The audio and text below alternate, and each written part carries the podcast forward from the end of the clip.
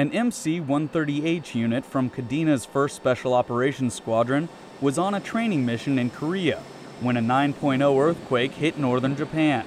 The unit immediately jumped into action.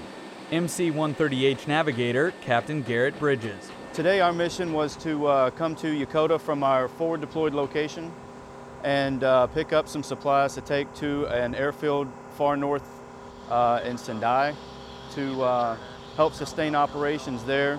Fuel, supplies, food, water, things like that to uh, help support the guys on the ground there and keep the uh, airfield up and running. Ready, ready, rolling. Captain Bridges and the rest of his team of special operators will continue to provide relief to the Japanese people. Senior Airman Chad Usher, Yokota Air Base, Japan.